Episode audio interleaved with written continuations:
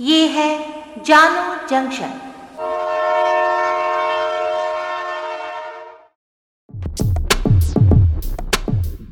नमस्कार, आज है सात जनवरी दो हज़ार बाईस और आप सुन रहे हैं जानो जंक्शन पे Hindi news podcast news rail. पहले मुख्य समाचार। देश में अब तक ओमिक्रॉन के तीन हज़ार सात मामले। सरकार ने जारी किया सर्कुलर, अब विदेश से आने वालों को सात दिन का क्वारंटीन अनिवार्य। कोरोना की तीसरी लहर के बीच बीमा कंपनियों का प्रीमियम बढ़ा। पीएम मोदी की सुरक्षा में चूक पर पंजाब सरकार ने गृह मंत्रालय को भेजा जवाब। हार्पर कॉलिंस ने डॉक्टर थॉमस मैथ्यू द्वारा रतन टाटा की जीवनी पर किताब का अधिकार प्राप्त किया। कज़ाख़स्तान की सरकार ने कहा कि अगर प्रदर्शनकारी हिंसा नहीं छोड़ेंगे तो उन्हें मार दिया जाएगा। अब समाचार विस्तार से।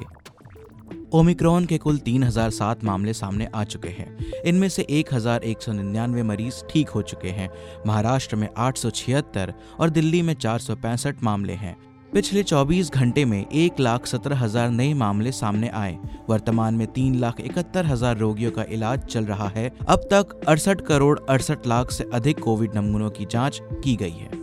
कोरोना के तेजी से बढ़ते मामलों के बाद सरकार ने सख्त कदम उठाने शुरू कर दिए हैं। सरकार ने आदेश जारी करते हुए कहा कि अब देश में विदेश से आने वाले सभी लोगों को सात दिनों का क्वारंटाइन से गुजरना अनिवार्य होगा।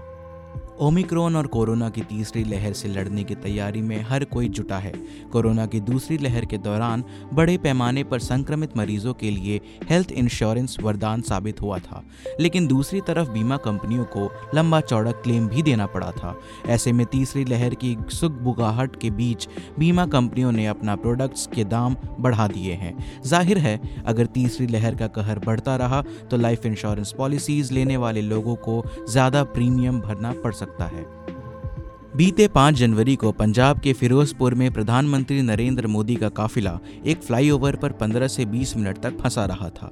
प्रधानमंत्री नरेंद्र मोदी की सुरक्षा में चूक के मामले में पंजाब के चीफ सेक्रेटरी ने गृह मंत्रालय को जवाब भेजा है। बता दें कि पंजाब के फिरोजपुर में पीएम मोदी की सुरक्षा में चूक पर रिपोर्ट राज्य के टॉप पुलिस अधिकारियों से बात करने के बाद तैयार की गई है। पंजाब के चीफ सेक्रेटरी ने केंद्र गृह मंत्रालय को अपने जवाब में बताया है कि पूरे पंजाब में हो रहे प्रदर्शनों को देखते हुए अतिरिक्त फोर्स लगाई गई थी। इस मामले की जांच के लिए दो सदस्यीय टीम गठित कर दी गई है। हालांकि बीजेपी ने पीएम मोदी की सुरक्षा में चूक को सुनियोजित बताया है।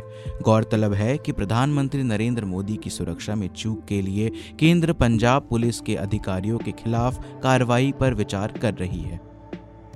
हार्पर कॉलिंस ने डॉक्टर थॉमस मैथ्यू द्वारा रतन टाटा के जीवनी पर किताब का अधिकार प्राप्त किया है। हार्पर कॉलिंस प्रकाशन ने घोषणा की है कि इस किताब का प्रकाशन नवंबर दो हज़ार बाईस में विश्व स्तर पर होगा। कज़ाख़स्तान में महंगाई के खिलाफ शुरू हुए प्रदर्शन हिंसक रूप ले चुके हैं। जगह जगह हिंसा हो रही है, वाहनों को फूंका जा रहा है। अब सरकार ने स्पष्ट शब्दों में चेतावनी देते हुए कहा है कि हिंसा करने वालों को मौत के घाट उतार दिया जाएगा।